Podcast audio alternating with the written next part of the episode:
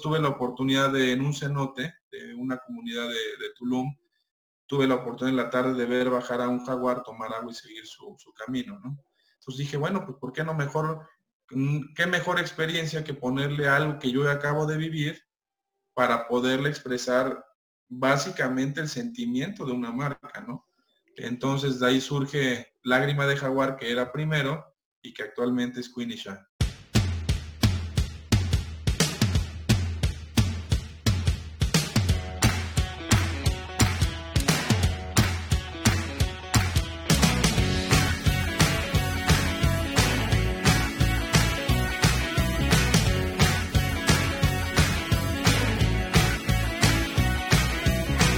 Hola, soy Eduardo Cuenca. Bienvenido a Breaking Wine, el podcast.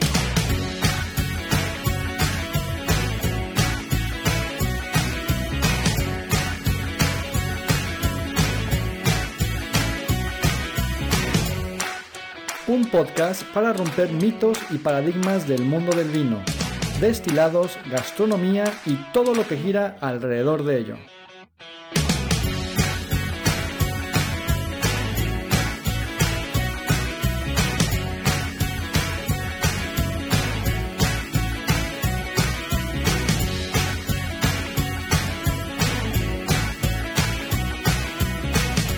Historias inspiradoras para entusiastas del medio. La vida da muchas vueltas y te manda señales en ciertos momentos para que tomes decisiones que pueden cambiar el trayecto en definitiva. Eso le pasó a Luciano, ingeniero industrial que comenzó su carrera laboral en empresas del ramo automotriz, consultoría y política, hasta que un día probó un mezcal que le cambiaría la vida. En esta entrevista, Luciano nos cuenta cómo surge su mezcal Quinicha, una historia increíble donde notarás la pasión y amor que le imprime el tema.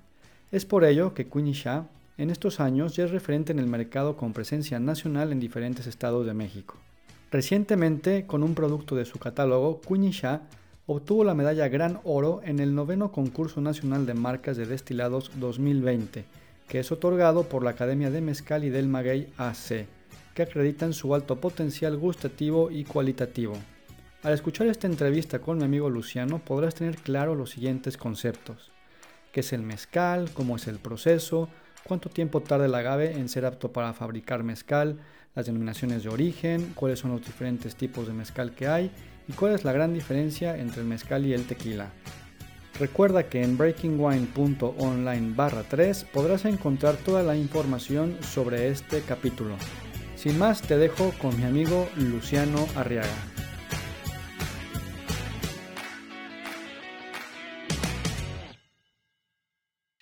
¿Qué tal, Luciano? ¿Cómo estás? Gusto en saludarte después de tanto tiempo que andamos intentando cuadrar agendas allá en México y aquí en España.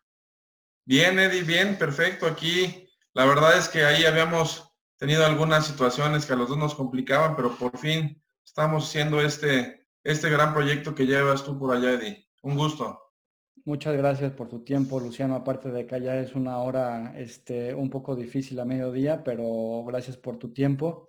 Y aprovechando que ahora me, me, me dices Eddie, no mucha gente me, me conoce así, normalmente me dicen Eduardo o Cuenca, lo que sea, pero es interesante que tú me digas así. Y aquí estamos, resulta que tenemos ahí contactos en, en común, Luciano, que tú estudiaste con algunos amigos. De hecho, yo creo que en, seguramente en algún par de fiestas nos, nos llegamos a ver.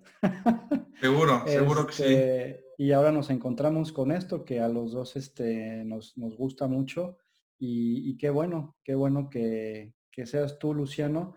Voy a, a agregar al auditorio que Luciano me hizo el favor muy amablemente de obsequiarme una masterclass para el curso de Why Not, ¿sí? Que estamos ofreciendo al público, que el curso es una introducción al mundo del vino, ¿sí? Y lo, en la masterclass, en este caso de mezcal, porque hay otras sobre café, tequila y maridaje, Luciano eh, me hizo favor de echarme la mano con la masterclass de mezcal, que está de poca madre. Yo ya la vi un par de veces, ahora la acabo de ver para esta entrevista y tener frescos los conocimientos. Luciano, antes que todo, muchísimas gracias por, por tu apoyo. No, hombre, de encantado. Encantado. Desde el momento que me hiciste partícipe de este proyecto, yo sin dudarlo, eh, dije que sí. A lo mejor ahí nos tardamos un poco en los tiempos, pero la verdad es que el hecho de poder compartir un poco de lo que hacemos o de lo que se vive a través del tema del mezcal, pues es, es muy padre compartirlo, porque al final nosotros, y bueno, yo digo que no nada más se comparte lo que es la bebida alcohólica, sino se comparte lo que es la historia, la cultura y la tradición de Puebla y de nuestro México, que al final pues es una bebida que lleva más de doscientos o doscientos cincuenta años o más produciéndose en el país, ¿no? Perfecto, Luciano. Pues muchas gracias nuevamente. Y antes de que entremos al tema de, del mezcal, como lo estabas comentando ahora, eh, vámonos para atrás un poco, aprovechando que hablamos de los amigos en común que tenemos. Claro. Estos amigos en común, bueno, aparte de la, del bachillerato, de la preparatoria, eh, muchos otros fueron por la universidad, ya que tú, al igual que yo, estudiaste ingeniería industrial, somos colegas, y luego, Luciano, terminas la universidad y te viste afuera, hiciste prácticas en un lugar. Eh, ¿cómo fue el proceso ya de al terminar la, la uni? Pues mira, una vez que acabo, eh, me, se me da la oportunidad de irme a implementar S A P, yo sin saber S A P, meto mis papeles, me contrata una empresa de Ciudad de México, y me voy a Ciudad de México a casa de un amigo, me dijo, oye, pues vente para acá, todavía estás en el proceso de, de quedarte o no, y me voy a una empresa que se le, le implementó este S A P a Grupo Modelo, que fue el primer proyecto de implementación de S A P a Grupo Modelo. Ahí aprendí el S A P, lo aprendí como pues, a, al, al momento, a la experiencia, porque yo no tenía mucho conocimiento, bueno, no tenía ningún conocimiento de S A P, y pues ahí empieza la parte laboral, se acaba muy rápido este proyecto, y me regreso a Puebla a hacer prácticas con este Benteler, que es una industria automotriz alemana. Y bueno, de hecho está ahí pegadita donde tú estuviste, ¿no, Eddie? Sí, está junto, junto al TEC, que ahí era, sí, la, el, todo, mucha gente que salía del TEC de Puebla pasaba a Benteler, en este caso tú siendo de la B U A P, que queda más lejos, entonces llegaste ahí de prácticas. Sí, sí, sí. De hecho, creo que con un maestro que seguramente les dio clases, con Wilberto. Con Wilberto. Exactamente. Él fue el que me dijo, oye, pues ya quédate aquí a hacer tus prácticas. Y, y la verdad, muy padre. Aprendí muchas cosas de ahí. Y después me paso a, a Plastic Omnium, que es de, igual de industria automotriz, ya como prácticas y ya empezando también a, a estar, ya quedándome con un puesto ahí en logística. Pero pues ahí entra un tema bien interesante, porque en ese momento, este, pues yo ya empiezo a buscar otras chambas, porque me decían, oye, pues sí, espérate tantito, ya te vamos al puesto, espérate, espérate, espérate, hasta que dije, pues ya, ¿no? Se acabó.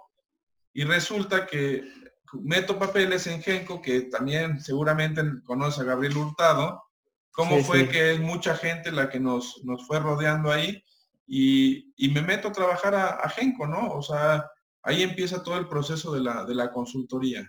Con el... Y pues brincamos de lo que ya es el tema automotriz a la parte de consultoría. Regreso a Genco y como al mes me, me dicen este, en Atlixco, oye, hay, voy a ser candidato de una, una presidencia municipal, me gusta tu perfil, un candidato, este, ¿quieres entrar como parte de mi planilla? Y le digo, pues sí, realmente, pues ¿qué, qué hay que hacer? Me dice, pues venir a campaña, apoyarme y, y hacer esto, ¿no? ¿Eso en qué año y es? Dije, eso, ¿no? Eso fue en el dos mil once. Uh-huh. En el dos mil once me invita a participar este candidato por un partido de izquierda. Yo dije, bueno, pues si me está invitando, la verdad es que no pierdo nada, solamente apoyarlo. Y pues sabíamos que las, las posibilidades eran del punto cero cero cero punto uno por ciento, ¿no? Entonces sigo yo trabajando en Genco y ahí viene la parte en donde pues yo estaba con la mamá de mi hijo, que actualmente tengo un hijo que vive en Alemania, está estudiando por allá, y resulta que en el proceso en donde estaba yo en Genco y el intermedio entre las votaciones, pues nace mi hijo, ¿no? Nace mi hijo, nace este Luciano, y de pronto una noche viendo todo el proceso y pues alcanzamos la votación para entrar como re- primer regidor del partido, del, del partido de izquierda que nadie esperaba que fuéramos a quedar, y en ese momento cambia totalmente mi vida, tanto industrial como consultor, a política, ¿no? Uh-huh, uh-huh. Y entonces, y... Te, perdón, ¿eh? Te toca ir a, a Atlixco a trabajar. ya de lleno. Sí, me toca irme. Padrísimo, padrísimo. La verdad es que eh, en ese momento, en la transición, yo dije, bueno, pues mi obligación, como empecé a leer la Ley Orgánica Municipal, eh, todo el tema eh, legal, de alguna forma, pues yo no tenía mucho conocimiento, y pues me, me empiezo a empapar con todo el tema legal de los municipios, de todo este proceso, y el presidente que quedó actual en ese, bueno, el presidente que quedó en ese entonces, era un presidente este, que me dijo, bueno, vamos a platicar, quiero saber tu perfil, y todo esto, y me dice, vamos a formar la Comisión de Innovación y Desarrollo Económico, pues por tu perfil, por todo lo que has hecho, por el tema de consultoría, y, y todo este tema, ¿no? Yo dije, pues bueno, está padrísimo, pero realmente, pues me tengo que enfocar a esto, no puedo estar en las dos chambas si realmente quiero hacer un buen papel en el tema político, ¿no? Uh-huh. De alguna forma, todo el mundo antes me decía, no, es que tú tenías que estar en la política. Yo decía, bueno, sí, pero no me gustaba por todo el proceso que se estaba viviendo eh, en la parte eh, nacional, en donde pues el, el gobierno siempre había algunas diferencias, ¿no? Entonces, entro en esa regiduría y me dedico al cien por ciento a la regiduría para poder desarrollar algunos proyectos que, que, que empezamos a implementar en el municipio, ¿no? Durante los tres años logramos que el municipio tuviera más recursos a través de este proceso Que, que lo daba el gobierno federal, ¿no? Ahí implementamos algunas computadoras en varios este, juntas auxiliares, en, en, en comunidades, y una, por eso sale todo el tema del mezcal, porque un presidente auxiliar me dice, oye, Luciano, pues, eh, no te puedo yo dar nada, gracias por las computadoras que me hice en la escuela, pero pues, aquí te traigo una botellita, ¿no? Yo dije, bueno, pues, gracias, la verdad, se te agradece, no tienes por qué dar nada, y resulta que era una botella de mezcal de la región, y me la estaba regalando para que yo la probara y la pudiera degustar, ¿no? Pues bueno, pues ese día me acabo la botella con un amigo y le dije, oye, cabrón, pues es una maravilla. No me dio cruda, no hizo nada. Le dije, ¿dónde está esta fábrica? Porque mañana voy para allá. Y me dice, no, pues vente y te llevo. Y de ahí surge todo el proyecto del, del mezcal, ¿no? ¿Recuerdas qué tipo de mezcal era? Era un espadín reposado. Un espadín reposado que ya tenía barrica. Y, este, y desde ahí, pues, dije, cabrón, pues vamos, a, tenemos que hacer algo con esto, ¿no? Pues estoy hablando en el dos mil doce, uh-huh. hace casi ocho años, en donde pues el mezcal en Puebla, a lo mejor Oaxaca, pues era el más reconocido, pero en Puebla, pues nadie sabía comercialmente que se hacía mezcal, ¿no? ¿Ya habías tenido algún contacto anteriormente con el mezcal? Sí, sí, pero no le había tomado yo la importancia. Entonces, pues ya realmente viendo el beneficio, porque antes a lo mejor yo no tomaba de esa forma de, de conocer otros, otras bebidas nacionales, y, y en ese momento lo probé y dije, pues es una maravilla, ¿no? Y luego, luego fue ese que le llaman acá el aha moment, ¿no? Que, que lo pruebas y como que se te prende el, el foco, ¿ya visualizaste algo o...? ¿O cómo fue ese sentimiento que, que surgió con el mezcal, Luciano? Pues principalmente era para el consumo. Dije, bueno, pues ya tomo yo bebida, pues qué mejor tomar algo que está aquí cerca, que algo que hacen aquí. Y dije, bueno, pues, ¿qué podemos hacer? Viene todo el tema de la Villa Iluminada, cuando se implementa lo de Villa Iluminada, y pues se me ocurre poner un negocio donde era vender alitas y mezcal, ¿no? Y yo le puse mezc- mezcalitas, que el mezcal te daba alas, ¿no? Como la frase de Red Bull. Porque al final era un tema de complementar las alitas y el mezcal y, y de un resultado muy bueno, ¿no? Y yo dije, bueno, pues aquí hay negocio, ¿no? En donde pues a lo mejor lo que estás haciendo, pues nadie lo visualizaba a través de la comercialización y pues hay un área de oportunidad, ¿no? Y era como en algún momento lo había probado yo en Ciudad de México, en algún bar que era de, creo que de Gael García y de, de Diego Luna, en donde te preparaban un mezcal con, con refresco Lulú y no sé cuántas cosas. Yo dije, bueno, pues pues si ya lo hicieron ellos y funciona bien, pues ¿por qué no hacer algo acá también, no?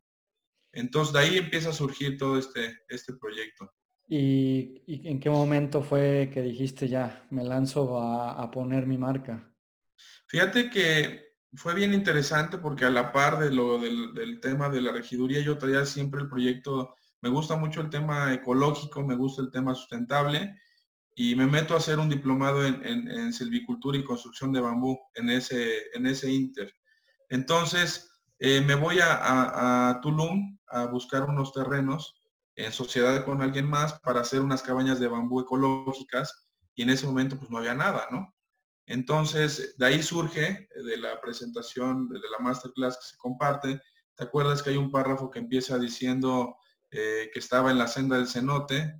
Todo esto fue porque pues, estaba yo buscando terrenos para hacerlo de la construcción, pero ya llevaba yo botellas de mezcal sin marca. O sea, yo llevaba ya pensando en qué hacer con ese mezcal. Entonces tuve la oportunidad de, en un cenote, de una comunidad de, de Tulum, tuve la oportunidad en la tarde de ver bajar a un jaguar, tomar agua y seguir su, su camino, ¿no? Entonces dije, bueno, pues ¿por qué no mejor, qué mejor experiencia que ponerle algo que yo acabo de vivir para poderle expresar básicamente el sentimiento de una marca, ¿no? Entonces de ahí surge Lágrima de Jaguar, que era primero y que actualmente es Quinicha. Y, y luego nos puedes contar un poco el proceso de decir, bueno, quiero mi marca de mezcal, eh, ya tengo el nombre, pero de eso a que salga al mercado supongo que hay un gran trecho, ¿no, Luciano? Que sí. En un resumen, ¿no? Porque yo más o menos me, me sé el, el camino, pero para que la, la gente se dé una, una idea, ¿no? De, del, del proceso. ¿Qué, ¿Cuál fue tu vivencia, tu experiencia desde que lo concebiste en la mente o como idea hasta que ya viste la, tu, tu botella en algún establecimiento? Pues mira, eh, lo principal era que el, en Puebla, la gente de Puebla, pues a lo mejor te lo compraba pues porque eras tu amigo, porque era tu vecino, por X razón. Pero muy, había muy poca confianza en el tema del mezcal en Puebla. Todo el mundo decía... No, pues eso lo, lo consume la gente de los pueblos, seguramente no es algo bueno, eh, eso lo consumen los albañiles. Le dije, bueno, pues sí, o sea, sí lo consume la gente, pero porque tú no lo conoces, ¿no? Porque realmente no sabes los beneficios que tiene el mezcal, porque no sabes que es puro, porque no sabes que es mucho mejor para el consumo. Eh, y en eso, pues, pues en Puebla era complicado la comercialización. Y a través de la consultoría que hacía, ahora sí, saliendo de la regiduría empiezo a comercializarlo, pues me voy a hacer consultoría fuera de Puebla. Y yo decía, bueno, pues preparemos unas botellas y vámonos, ¿no? Todo el tiempo que estaba yo fuera me sirvió para empezar a hacer publicidad con el mezcal fuera de Puebla, en, en, en lo que es este el país, y resulta que la gente no sabía que existía el mezcal en Puebla, ¿no? Entonces decían, bueno, ¿cómo es que existe o cómo es que sale, ¿no? El mezcal. Ahí entonces regresaste a una a otra consultoría, ¿cierto? Sí, porque ya en el dos mil trece, cuando yo ya empiezo el tema de la comercialización, yo salgo en, en, en junio, no recuerdo bien, febrero, marzo, salgo del dos mil catorce y regreso a la consultoría y a la par empiezo a hacer la consultoría, pero llevándome ya el proceso del mezcal, en el cual, insisto, pues nadie, nadie lo quería consumir porque pues no lo conocían, decían que a lo mejor los ibas a envenenar o no sé, ¿no? Pero ahí empieza toda la parte de buscar el registro de la marca, buscar el, los permisos, buscar toda esta parte que al final le diera la confiabilidad a la gente de que lo que se iba a tomar estaba bien. Que creo que es lo más difícil. Tú cuando ves una botella nueva, cuando ves un producto que pues, lo ves a lo mejor hasta en un envase de plástico, pues ahí sí como que dices, espérame, no, eso no lo voy a tomar porque no sé ni de dónde proviene, ¿no? Entonces, creo que el mito o la realidad más fuerte fue romper con esa, esa problemática de que no conocían el producto. Entonces, ahí empieza toda la parte de la mercadotecnia de decir, pues le llamo Lágrima de Jaguar, ¿por qué Lágrima de Jaguar? Por todo el proceso de lo que vivimos. Y a partir de la confianza de la gente, ya cuando ya prueba las cosas y dice precisamente lo mismo, no me dio cruda, no me sentí mal, no me dejó ciego, porque la primera palabra que era decir es que eso me va a dejar ciego, ¿no? Pues eso fue generando que la gente que estaba cercana, pues empezara a probar algo que, que iba a ser una experiencia diferente con el tema del mezcal, ¿no? Como bien te digo, ahí viene todo el proceso de, de, de llevarlo a una empresa, de crear una empresa para que tengas la forma de comercializarlo en restaurantes, hoteles, eh, todo esto. Y pues viene toda la parte de registro de Hacienda, registro de, de la marca, como te decía, porque al final... tienes que cumplir con todo ese ciclo para poderlo comercializar en cadenas de hoteles o restaurantes, ¿no? Porque pues ahí viene todo el proceso de facturación y todo esto, ¿no? Sí, ahí yo como experiencia propia también, eh, yo en algún tiempo hice, hice vino y para mí fue muy fácil, bueno, pues se hace y se va a los restaurantes y cuál, ¿no? Eh, que el marbete, que si sacan la botella sin marbete tienen multa, una serie de cosas impresionantes, ¿no? Entonces... ¿hasta qué año después que sales de regidor en el dos mil catorce, ¿cuándo sientes tú? ¿En qué año dices, bueno, ya tengo mi producto, ya con permisos, ya tengo todo bien para ahora sí echarle duro a la, a la publicidad, ¿no? Total de la, de la empresa, de la marca? Claro. Pues mira, eh, lo que te decía yo al final, me voy, me voy a la consultoría otra vez y desde la consultoría ya hacía la programación de algunos pedidos, de todo eso, el surtimiento del producto, porque ya empezaba un poco para arriba, ¿no? Estamos hablando en el dos mil quince, dos mil dieciséis, cuando ya empezamos con todo esto. Eh, fue un proceso largo, fue un proceso en donde, pues, insisto, si no lo compraban, pues meterle tanta lana iba a ser muy complicado que fuera redituable. Entonces, la otra chamba me servía como, como la vaca lechera para empezarle a meter un poco al, al tema del mezcal, porque era difícil. Y, este, y de pronto, pues, pues yo en Ciudad del Carmen me fui a hacer la consultoría y mi hijo en Puebla, pues yo decía, bueno, pues también, ¿qué chiste tiene si estoy emprendiendo algo y estar fuera y estar lejos de mi hijo, no? Dije, bueno, pues mejor me regreso a Puebla, total el mezcal ya va mejor y pues me aviento, ¿no? ¿Y cuál? Cuando regreso... de pronto se caen las ventas y yo dije, ya esto voy a vivir. ¿Y cuál voy a vivir? Era imposible vivir solo de ese negocio, ¿no? Entonces, con gastos de escuela, con gastos de todo, dije, híjole, puta, ya me regresé, ya no me puedo echar para atrás porque renuncié para estar otra vez acá con él. Y ahí empieza un trance bien interesante, ¿no? Porque pues en teoría ya está todo, pero no hay nada, ¿no? Ya tenías todo, nada más hacía falta vender. Y ahora hacía falta la venta, ¿no? Que era lo que dejaba el dinero, ¿no? Entonces me regreso y este y vuelvo a echarle más ganas. Híjole, a veces hasta, la verdad es que no da pena, con un amigo, un, un, un socio comercial que es un inventor de aquí de Puebla, que es que inventó el único género alcohólico en el mundo, que de ahí nos apalancamos los dos. ¿Inventó eh, qué, perdón? Un, un alcohol que es a partir del aguamiel del pulque, lo destila y genera un destilado de maguey.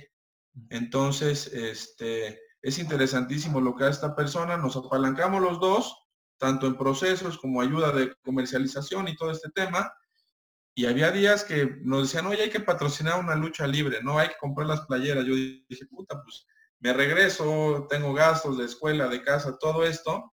Le digo, pues va, ¿no? Pues le entramos, pues al final lo que queremos es vender y la única forma de vender pues, es que la gente lo vea, ¿no? Pues fue un proceso a lo mejor de cuatro o cinco meses en el cual quedaban doscientos pesos para el final de mes y no tener ni para volverle a meter lana, ¿no? Fue un proceso eh, bien, bien difícil, pero al día de hoy digo que fue la mejor experiencia que puedo tener por el proceso que hemos llevado hasta el día de hoy, ¿no?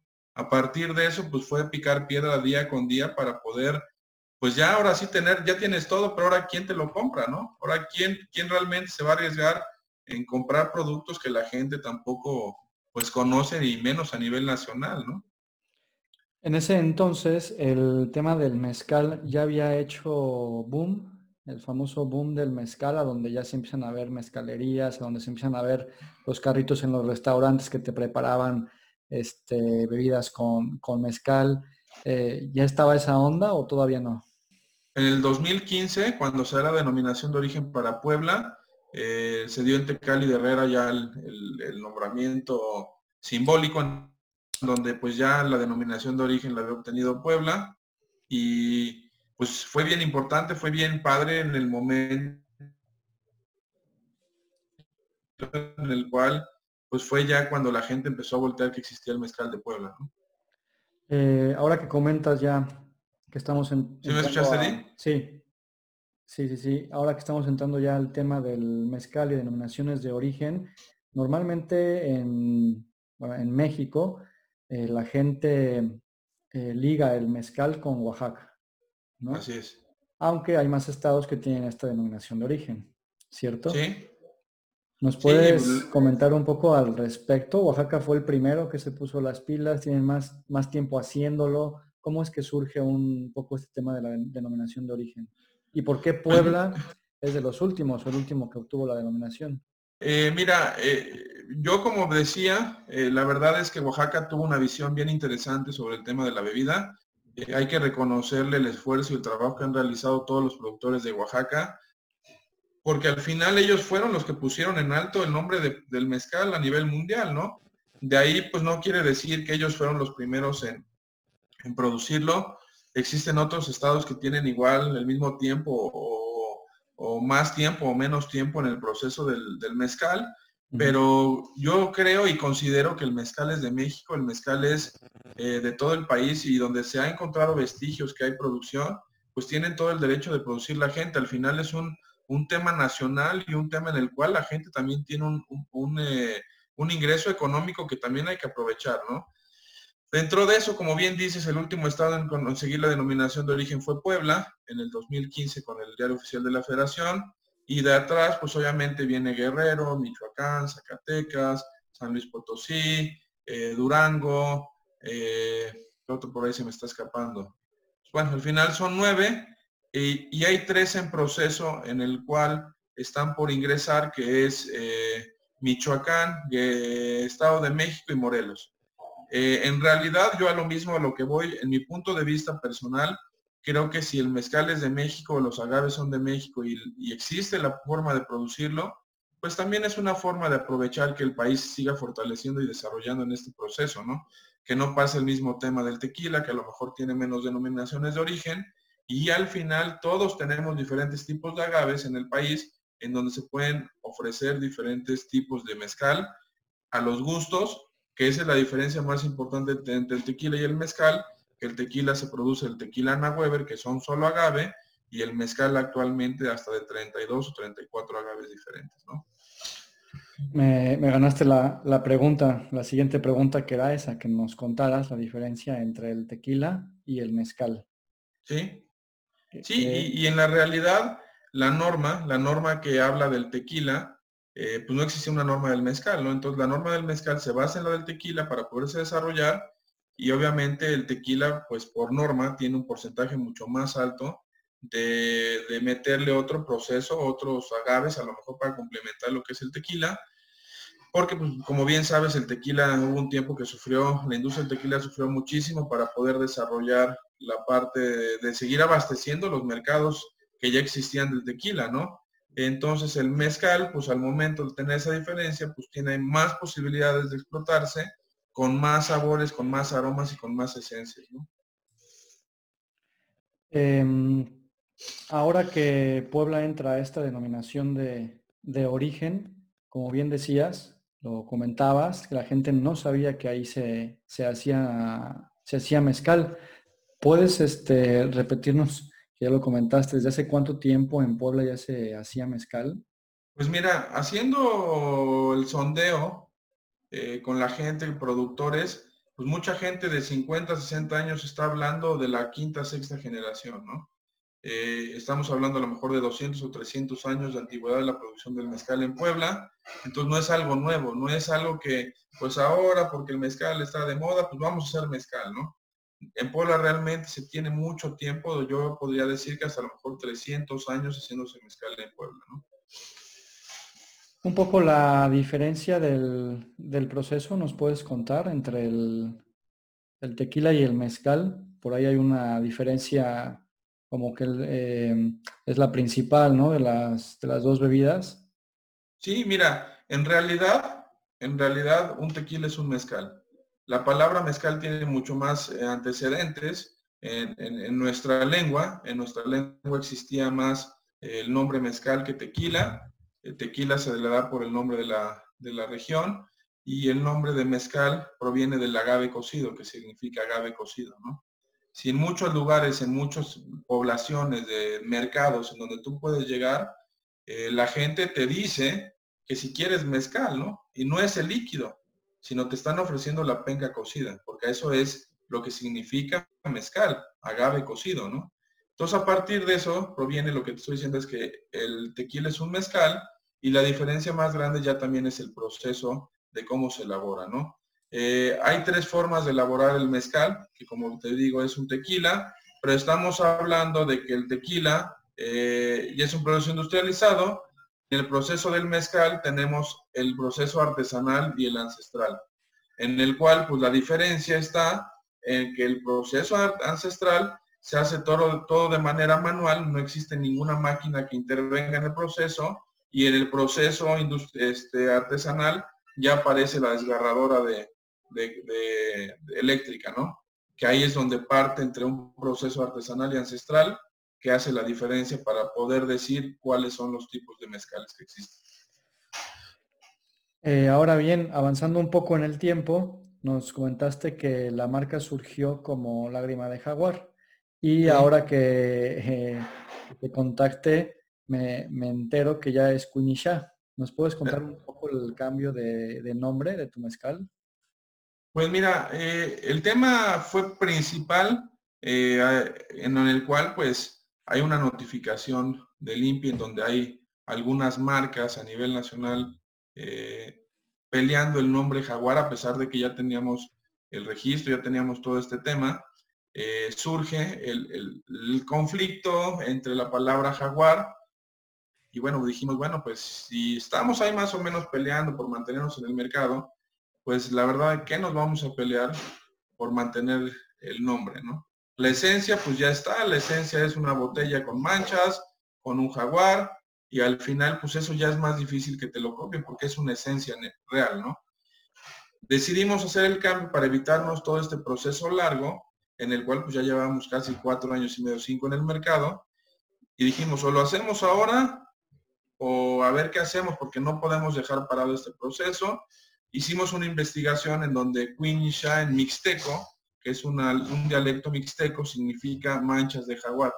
Entonces al final, nada más hacemos la transformación entre el nombre, que en español, a una esencia que la botella ya tenía, ¿no? Entonces hacemos todo el proceso a través de cambio ante el I N P I y dijimos, bueno, pues al final es un nombre complicado, sí, hay que reconocerlo, pero si la gente ha llevado a conocer otras marcas que son difíciles de pronunciar, ¿por qué la nuestra no? ¿Por qué no si ya tenemos un trabajo y una esencia de lo que son las botellas y el trabajo que ya tenemos de cuatro años y medio, cinco, ¿no? Sí, yo creo que este nombre sí na, na, nadie lo tiene, ¿no? Es muy original. Sí, fíjate que muchos de nuestros clientes todo, nos escriben las redes o correos, entonces me dicen, oye, ¿nos puedes mandar Lágrima de Jaguar? Sí, con mucho gusto. Y nuestro hashtag desde hace eh, casi siete meses cuando cambió el nombre, pues es, somos el mismo jaguar, o sea, con la esencia de que seguimos trabajando en lo mismo, que es bien interesante esta, esta, este paso a un cambio. No es nada fácil, pero pues ya de alguna forma el trabajo que ya teníamos con nuestros clientes respaldó que no se cayeran las ventas, ¿no? Sino también sirvió de, de, de hacer una campaña diferencial a lo que veníamos haciendo, profesionalizándonos y dándole más énfasis a la marca y rescatando el tema cultural de nuestras lenguas, ¿no? Entonces también entramos por esa parte eh, cultural, ¿no? Yo creo que también por ahí desprenderte del nombre Lágrima, Lágrima de Jaguar, ¿no tuvo ahí un tema sentimental con el nombre Luciano? Sí, estaba, fue fuerte. Estaba bonito también. Sí, fue ¿no? fuerte. Sí, fue fuerte porque tenía un sentimiento interesante. Nosotros cuando plasmábamos en las catas o en los eventos que decían, pensamos, ¿por qué lágrima de jaguar, no? Nosotros decíamos que la lágrima no solo era un sufrimiento, el jaguar ya lo habíamos vivido en la imagen de verlo pasar y tomar agua, ¿no? Pero la lágrima era un complemento de que no nada más era un sufrimiento, sino era un gozo o alegría que también nos da en la vida, ¿no? Entonces ya tenía como una esencia real del producto, pero pues bueno, sí fue difícil, pero era necesario, ¿no? Claro, claro. Había que hacerse, o sí o sí. Exacto, había que desprenderse de una manera u otra. Sí. Eh, ¿Nos puedes platicar de manera muy rápida el proceso del mezcal? O para los que quieran entrarse más en tu masterclass, dentro del curso lo pueden encontrar.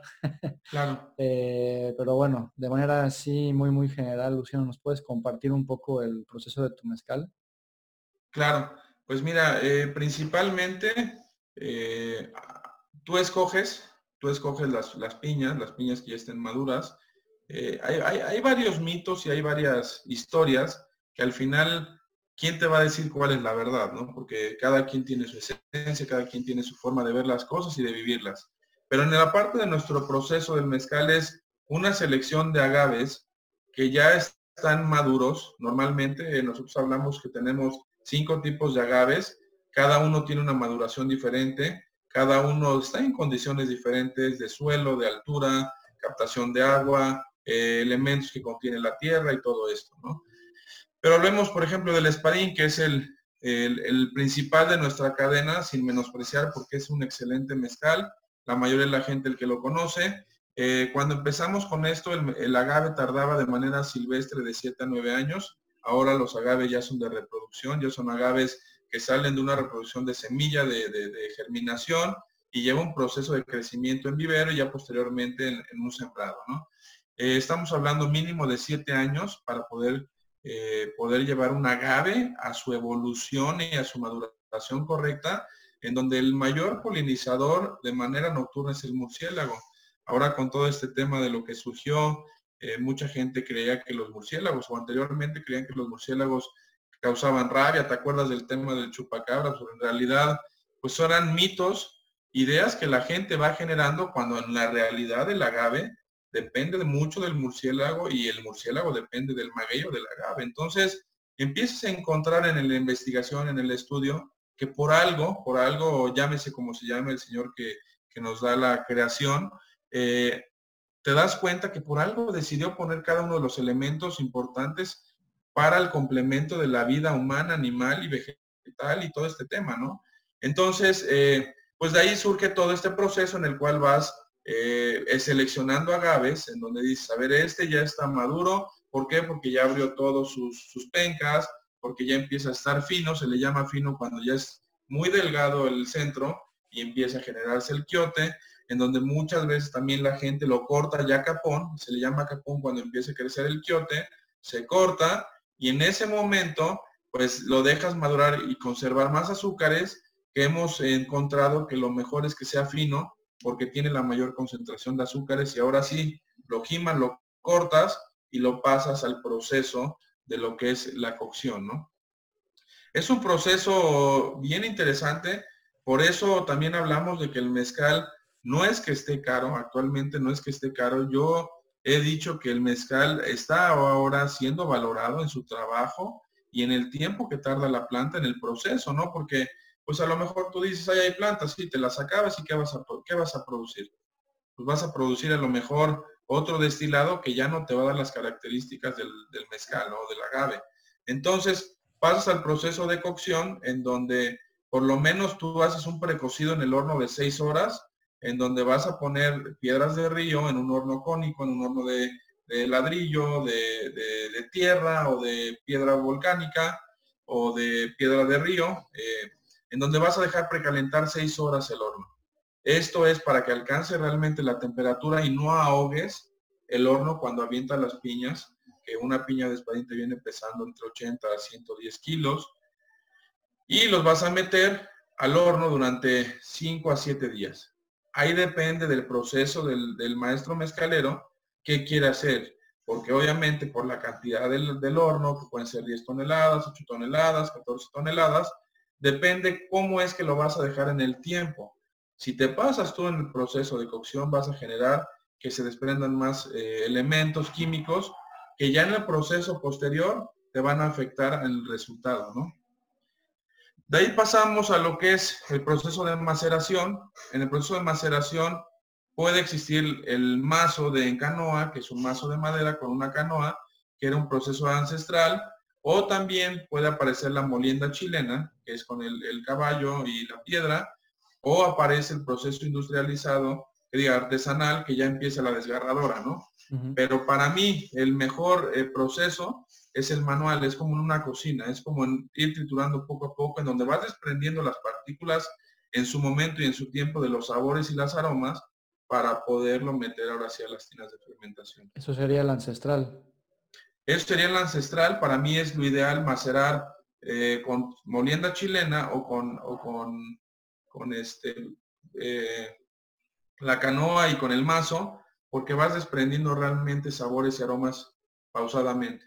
No que trituras y pff, separas y se acabó. Y aquí vas pasando otra vez, otra vez y otra vez. Para mí es más rico en la esencia, porque le das otro sabor y otra, otras... Eh, esencias, como acabo de decir, en el, en el mezcal, ¿no? Obviamente no quiere decir que sea lo mejor, Eddie, no, no, eso es en mi experiencia, eso es lo que hacemos.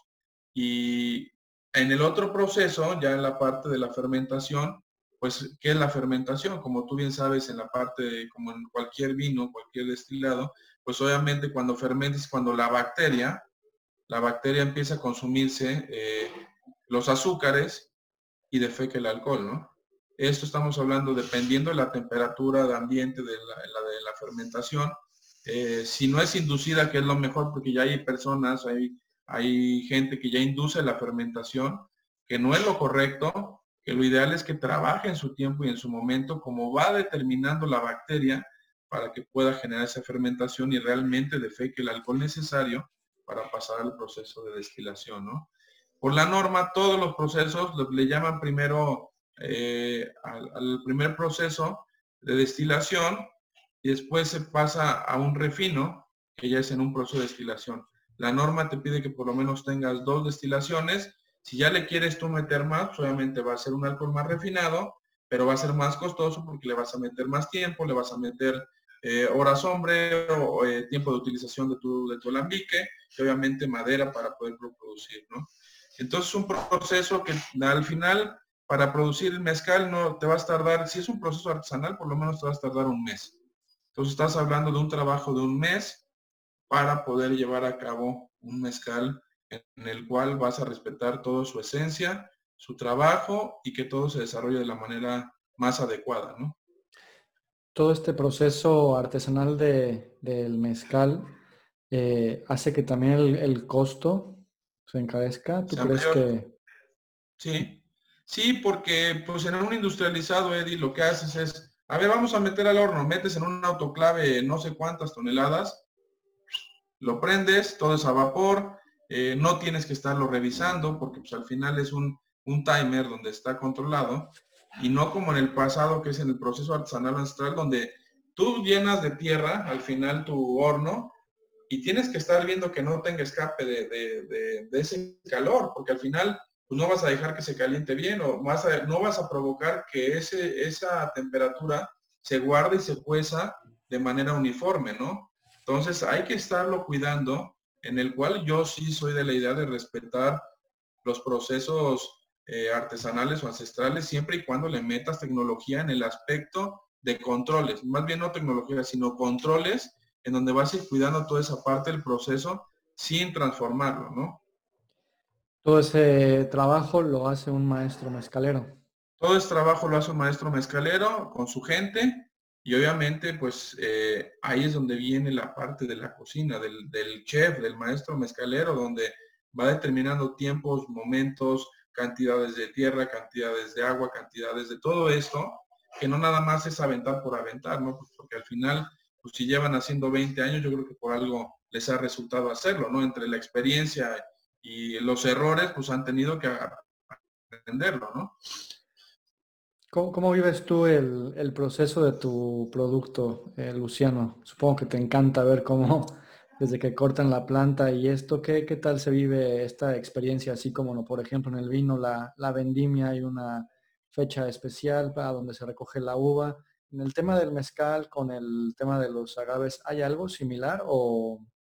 Pues mira, Eddie, es bien interesante y es bien padre el proceso porque, bueno, desde que yo me he adentrado a este tema, eh, me he metido desde ir a seleccionar semillas, desde plantas madres, en donde pues a lo mejor esas semillas, en algún momento tienes que tener un permiso para seleccionar las semillas, agarrarlas y decir, a ver, esta semilla, ¿por qué sí está bien y por qué no está bien? Bueno, pues vas a ver el quiote, lo vas a identificar, qué tiempo lleva. Si ya cumplió su proceso de maduración, pues va a ser la semilla correcta, ¿no? Esa es una. La otra es la selección de la semilla, cuál sí tiene un embrión o cuál no, para poder determinar que esa va a germinar. De ahí empieza a germinar y pues obviamente es un proceso de, de por lo menos para empezar a ver una, una plantita diminuta de un centímetro, pues son dieciséis, diecisiete días, ¿no? Entonces todo ese proceso... lo he aprendido, lo he vivido, porque yo sí decía, bueno, pues si estoy en esto, pues no puede ser que no sepa la raíz de este proyecto, de este proceso. Entonces dije, bueno, pues hay que meterse a investigar plantas, cómo se germina, cómo se, cómo se hace todo lo antes de hacer mezcal para tener esa materia de mejor calidad y esa materia que no vas a cortar por cortar el agave, no vas a cortar el, el agave nada más porque sí. Porque al final, si tú cortas un agave que no te va a dar rendimiento, pues tampoco te va a dar la misma cantidad de mezcal y los costos van a ser muy elevados, ¿no? Entonces, eh, llega un momento en el cual pues todo este proceso de selección, pues es lo que te decía, vas controlando para que realmente el rendimiento en costos y en producción, pues te sea redituable también, ¿no?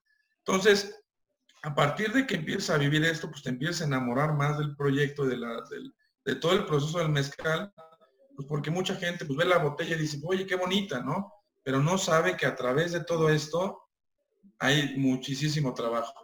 Tiempo, dinero, esfuerzo, conocimiento, dedicación, pues como también cualquier otra chamba, ¿no? Pero eh, aquí el tema es realmente, pues enamorarte de lo que haces, y yo me enamoré desde que probé el producto, y ahora que conozco más de todo el proceso, pues digo, realmente hay mucho que aprender todavía, ¿no? Entonces está bien padre que a partir de eso, perdón, ¿pero ibas a decir algo? No, que tienes toda la razón. Yo creo que entre más eh, uno conoce de, de cualquier cosa, ¿no? Llámese bebidas, llámese algún deporte inclusive, mientras uno conoce más, más se engancha y más lo disfruta, ¿no? Puedes claro. estar viendo un deporte y si no lo conoces muy bien, tú te pierdes un poco y te aburres, pero sin embargo si hay alguien explicándote al lado las reglas, la estrategia, lo que van a hacer y por qué lo van a hacer, te, te enganchas más, ¿no? En las bebidas es igual. Yo parte de lo que les comento para el curso de Why Not es eh, que lo vas, vas a disfrutar más el vino. ¿Por qué? Porque vas a conocer más este el producto de lo que estás tomando, ¿no? Y en el caso del mezcal, evidentemente igual, ¿no? Yo por eso el, el mezcal lo considero una bebida importantísima de México, y la masterclass por eso es que te la, te la pedí y quería meter el, el mezcal, porque conociendo el proceso, que el, el proceso de, del producto es interesantísimo, ¿no? Que no le meten nada industrializado, bueno, siento que respetan, ¿no? Lo, eh, cómo se hacía desde tiempos ancestrales, lo que sea, y por eso es una bebida súper interesante, que a priori aquí eh, mucha gente al, al mezcal o le tiene miedo, sí, o lo tiene, como tú dices, entre mitos y paradigmas, pero también es porque no lo, no lo conocen, ¿no? Entonces, claro. este, creo que es una labor muy importante, como se dice, de educar el, el paladar del cliente para que se vaya claro. abriendo a, a estas nuevas a posibilidades posibilidad de, de probar mezcal antes que algún otro destilado, ¿no? Claro, y, y como bien te digo, o sea, a veces, por ejemplo, a veces empiezas al revés las cosas, pues yo lo empecé al revés, ¿no? Empecé vendiéndolo porque vi que había una gran oportunidad, pero en realidad, hay que ser sincero, no conocía todo lo que había detrás de todo esto, ¿no? Entonces, si quería yo enamorar con lo que yo ya estaba enamorado, pues tenía yo que saber realmente lo que era para poder enamorar a los clientes o a la gente final, ¿no? Entonces, ¿cómo vas a enamorar a alguien si no sabes, si le estás diciendo cosas que no conoces? Es como si te dicen, oye, ¿y cuánto tiempo se tarda en que le haces el precocido del horno? Pues realmente la gente que no lo vive no sabe realmente cuánto se tiene que tardar un horno para precocido y poderle echar el maguey, ¿no? Entonces son cosas que, que si estás adentro de la industria o estás adentro de este tema o cualquier otro, pues hay que adentrarse, hay que investigar, hay que saber, porque es la mejor forma de venderlo si lo quieres ver comercialmente, ¿no? Claro, claro. Eh, ahora ya eh... tienes el mezcal en el mercado en ese entonces, ya con el nombre, ya habías cambiado el nombre. ¿Qué más vino para, para ti, Luciano, después de, de esto? Después de que le dan la denominación de origen a Puebla, supongo que esto también pone a, a Puebla en el mapa de, de México para el tema del mezcal. ¿Qué otros proyectos llegaron de la mano con, con esto de, de tu marca? Pues mira, eh, lo que acá bien acabas de decir, que Puebla ya es un referente en el tema del mezcal.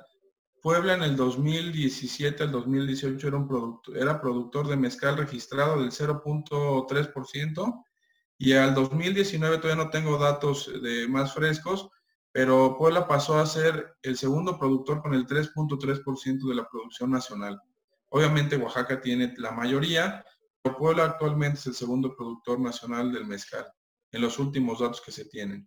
Entonces de ahí surge pues del tiempo donde empiezan a haber más marcas de mezcal, otros productores, la comercialización, y nos empezamos a meter al tema, eh, pues donde hay conflicto, en alguna forma, no conflicto, sino algún choque, porque buscamos que el mezcal de Puebla sea más reconocido, y fundamos la Unión Poblana de Hombres y Mujeres del Mezcal Maguey, en donde el proyecto principal era hacer que las, las marcas, los productores, los comercializadores tuviéramos más presencia en el mercado, en el cual fuera un grupo fuerte, y en ese momento juntamos eh, a, a las marcas y a los productores, científicos, gente que estaba en el, en el mercado del mezcal, en la cadena productiva, y pues me eligen como el primer presidente de este grupo, de esta asociación, en donde, pues bueno, para mí es una responsabilidad muy grande y es un orgullo, porque pues a lo mejor yo creo que vieron el, el entusiasmo y las ganas que tenía y el conocimiento de haberme ido a meter a las comunidades,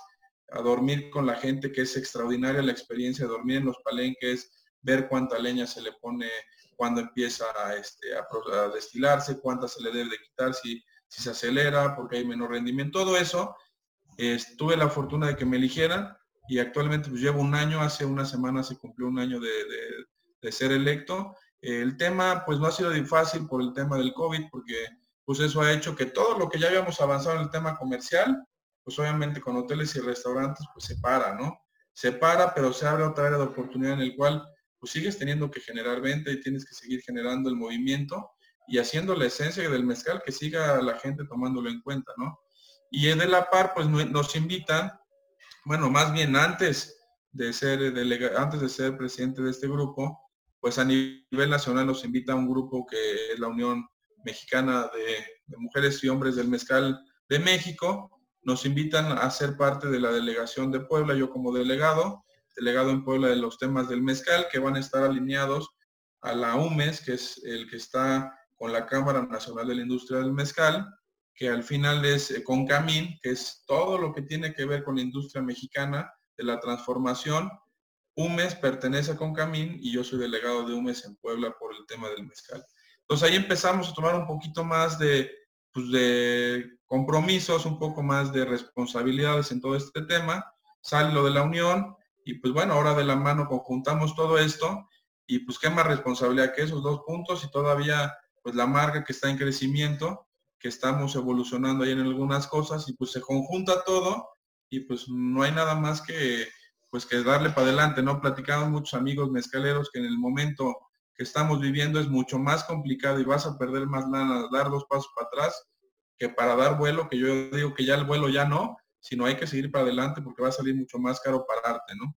Entonces, pues ha sido un proceso ahí bien, bien, bien, bien padre, Diego. Sí, para los que escuchen algún día el, el podcast después del año dos mil veinte, que sepan que los restaurantes en Puebla están, están ahora o estuvieron cerrados, gran parte de los restaurantes, ¿no, Luciano? Y supongo que tu producto se tiene un movimiento, un gran porcentaje del movimiento es en restaurantes, sobre todo. ¿Cómo han afrontado eh, los mezcaleros y, bueno, en general el tema de destilados ahí, este, esta situación? ¿Ha habido algún sí. apoyo? Eh, ¿Qué han hecho? ¿Cómo se han metido más al tema digital también, supongo? Claro. Pues mira, en nuestro caso, nuestra experiencia desde el principio que iniciamos este proyecto Lágrima de Jaguar, ahora Quinicha, eh, nuestro principal objetivo siempre fue, sí la labor más costosa o sí la labor más tediosa, que es el face to face, el ofrecerte directamente al consumidor final el producto. Eso fue nuestra labor desde el principio. Nosotros quisimos siempre llegar a ese, a ese final, porque nosotros sabíamos que esa gente lo iba a terminar pidiendo en los lugares que, que llegara a los restaurantes. Sí es más caro, pero también de alguna forma el, el, el circulante de la economía a través de una empresa o un negocio, pues el flujo es más rápido, ¿no? Porque en los restaurantes, hoteles, dejas consigna, dejas cuando se muevan, dejas tiempo de pago. Entonces al final, al, nosotros sí nos impactó, porque nosotros a lo mejor teníamos el cincuenta por ciento de venta en hoteles y en restaurantes, y el otro cincuenta por ciento mayor fuerza de venta fue ácido y siempre ha sido el face to face, ¿no? Entonces al día de hoy nos mantenemos de eso, eh, agarramos unas distribuciones fuera de Puebla, y la verdad eso nos ha ayudado muchísimo, agarramos una en Monterrey, una en Baja California, otra en, en, en Tulum, otra en Cozumel, y eso ha hecho que la gente que ya está allá lo sigue vendiendo a la misma estrategia inicial nuestra del face to face, y ha hecho que no se pare este tema, ¿no? Nos ha funcionado bien, obviamente pues no han sido las mismas ventas que veníamos haciendo, pero la alternativa fue regresar a lo que hacíamos antes, que eso es lo que, que nos dio el crecimiento y el reconocimiento a lo mejor como Lágrima de Jaguar, ¿no? Y pues el tema final pues obviamente sí afecta a muchísimos, Ahora yo creo que el mercado se está dando. Nosotros mañana tenemos una presentación de coctelería. Eh, nosotros quisimos hacer que la gente no se quedara sin tener esos movimientos y esas experiencias, aunque no fueran en vivo, pero que al final siguieran teniendo la idea de querer tomarse un mezcal en un cóctel o tomarse un shotcito en cualquier momento, siempre y cuando tuvieran la experiencia en el momento de hacerlo, ¿no?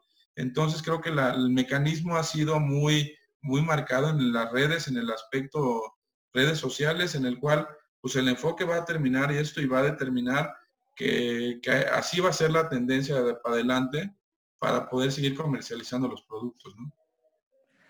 Eh, hablando un poco del boom de mezcal que habíamos comentado, eh, hubo también dentro de esto que el consumo se empezó a elevar a muchas, muchas personas o marcas que intentaron en su momento salir y otros que intentaron emprender y sacar. ¿Cómo viviste tú esto que tú ya estabas consolidado, ¿no? Ya hace unos años, sí. eh, que veías surgir marcas por todos lados. Este, tú, ¿cómo, cómo es este, este fenómeno, ¿no? Que estás tú y de repente todo el mundo quiera subirse al, al barco. ¿Cómo fue que también lograron mantenerse firmes, ¿no? Y que actualmente con todo y esto de la pandemia, bueno, estás comentando que están en otras ciudades diferentes a, a Puebla. Claro, pues fue, fue, fue bien padre, Eddie, porque eh, en datos del dos mil dieciocho había casi setenta marcas de mezcal poblano. La verdad, eh, pues era un dato interesante donde tú decías, bueno, pues ahora salió este Chucho, o salió otra persona, o salió, no sé, el nombre que tú le quieras, con otra marca, y está bonito, y está padre, y está todo, ¿no? Pero aquí yo lo veo, lo veo desde mi punto de vista bien padre porque, pues como bien sabes o como lo hemos platicado, el, el, el hecho de hacer algo, sí está bien que lo hagas eh, por el hecho de generar lana, eso es evidente, no, no, no hacemos las cosas nada más por amor, pero creo que lo básico es hacer las cosas realmente porque estás convencido y lo amas, ¿no? No nada más es, pues voy a generar lana y se acabó, ¿no? Para mí ese es el secreto más grande de cualquier negocio, es que lo hagas con amor porque pues dentro de esas setenta y tantas marcas que existían, para el otro año nada más había treinta y seis en el mercado. Uh-huh. Pasa ese año y vuelve a incrementar a noventa, ¿no? Dices, está bien, porque al final pues cada quien ve sus opciones, cada quien tiene sus ideas y todo, pero no nada más es ver el negocio como negocio, sino hay que verlo más a fondo. Lo que te decía yo, Eli, a mí me impresionaba es que le preguntabas a alguien, oye, ¿y tú qué sabes sobre el proceso de selección de plantas madres para la semilla? No, pues, ¿de qué me estás hablando? Pues es el proceso que debes de llegar para tener un buen mezcal, ¿no? Porque rendimiento, costo, bla, bla, bla. No, pues eso no me lo sabía, ¿no?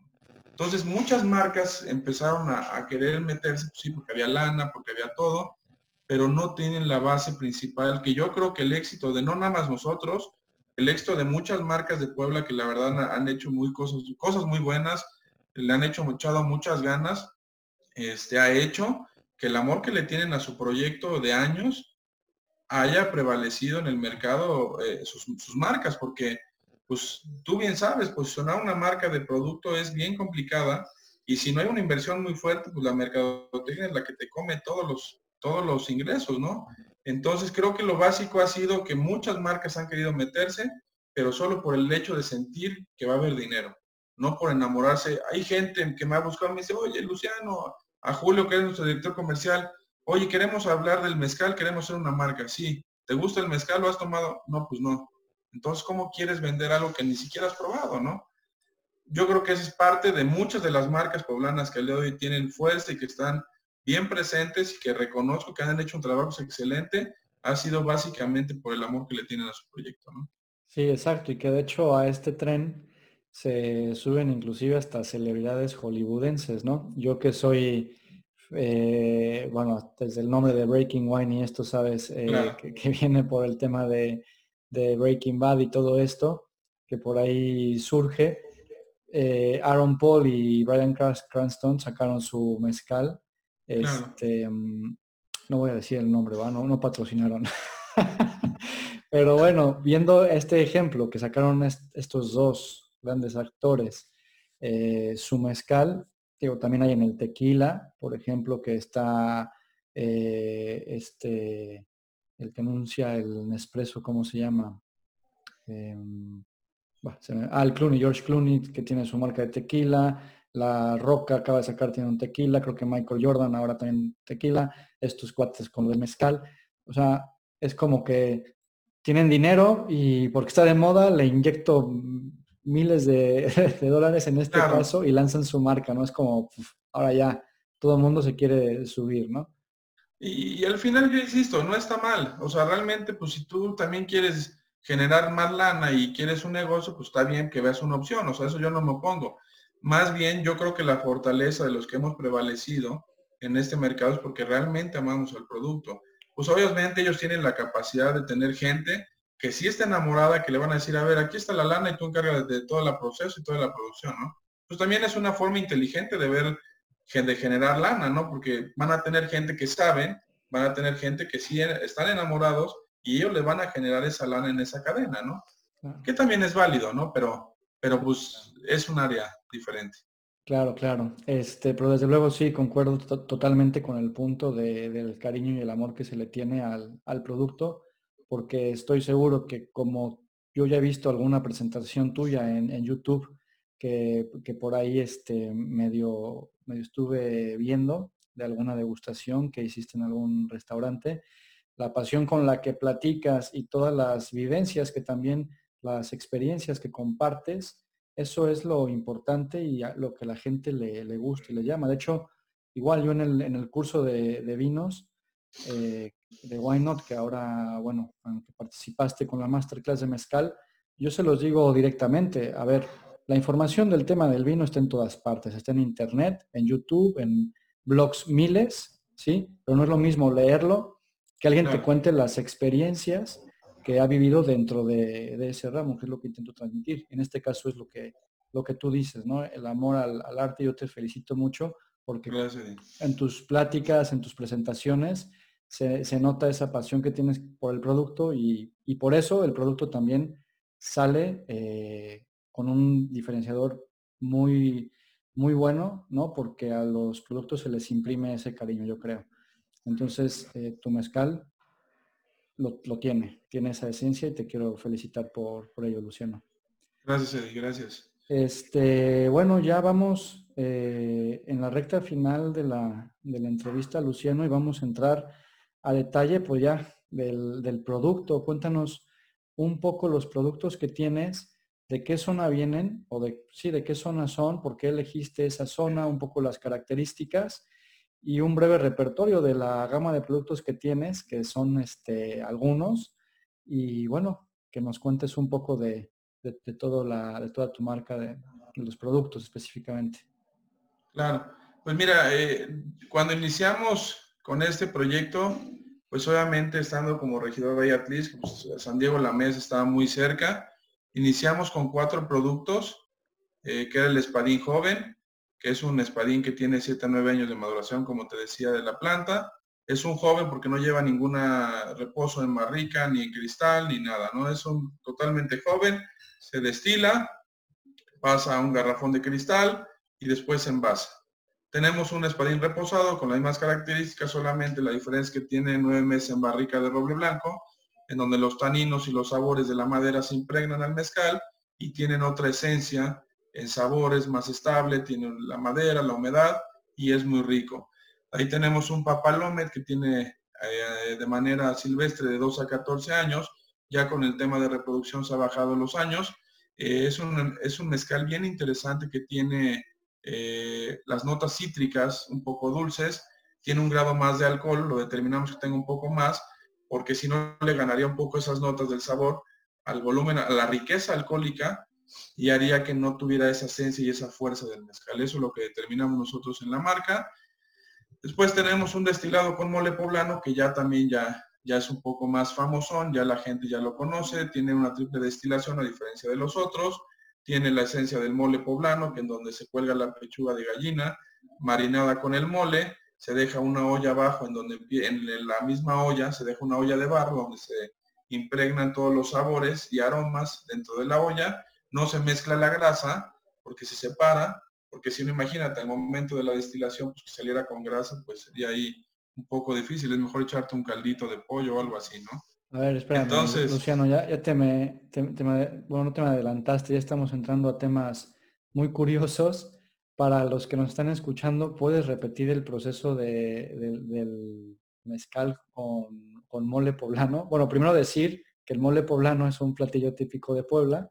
Claro. Que es un, eh, pues una, una comida, una, una salsa que tiene como más de cincuenta ingredientes, ¿no? Que también es de hace muchísimos años y es un platillo súper típico y riquísimo. Sí. Sí, entonces, bien. ¿Cómo es el proceso? Pues mira, en la realidad surge todo este proceso porque en las comunidades siempre hay que la fiesta del mole, que la fiesta de todo esto, y pues obviamente dentro de la olla de destilación ya está el gabazo, ya está fermentado, se pasa a la olla de destilación el gabazo, se deja una olla, se cuelga una pechuga de gallina criolla marinada con el mole, con la salsa, como bien dices tú, se queda colgando y cuando empieza el proceso de destilación, pues obviamente la olla la tienes abajo y empieza a hacerse la evaporación. Entonces la pechuga se cuece y empieza a generar toda la esencia del mole poblano, en donde pues ya tienes el mezcal, que es un espadín joven con sabores y aromas a mole poblano, canela, chocolate, ajonjolí. Es extraordinario el sabor, ¿no? Y esto surge a través de lo que te decía, de que pues, la receta del mole, el mezcal en los pueblos, pues dijeron un día, pues ¿por qué no mezclarlo y hacerlo desde el inicio un mezcal con mole poblano, ¿no?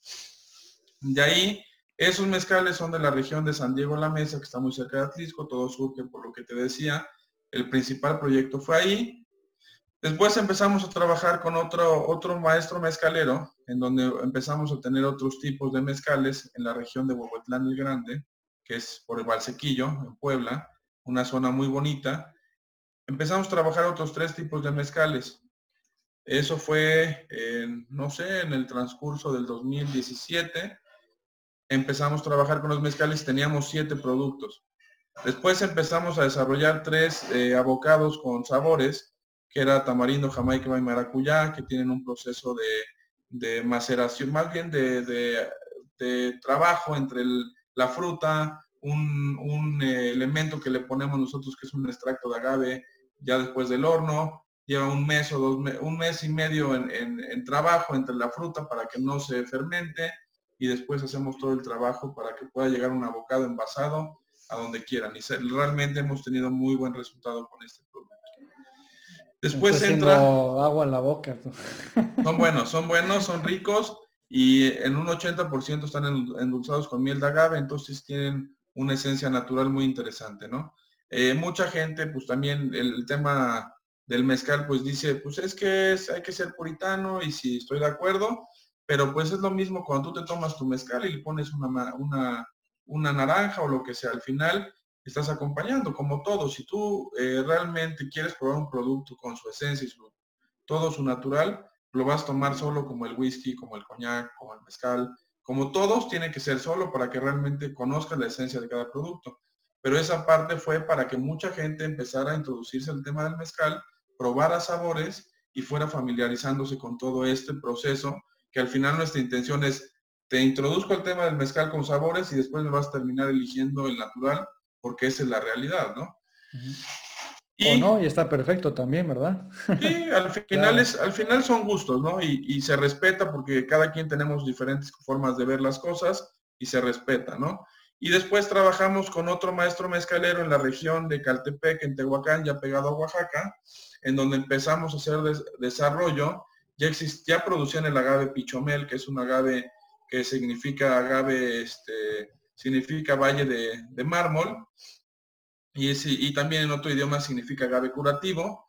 Entonces, en otro dialecto, perdón, entonces empezamos a trabajar esa región y empezamos a desarrollar un agave cachetón, que es un agave con balis, que nadie lo había hecho en Puebla, lo empezamos a hacer nosotros, con la investigación de lo que te decía, que nos íbamos a las comunidades, caminábamos, veíamos las especies que había y llevábamos un proceso de investigación para que pudiéramos destilar ese agave.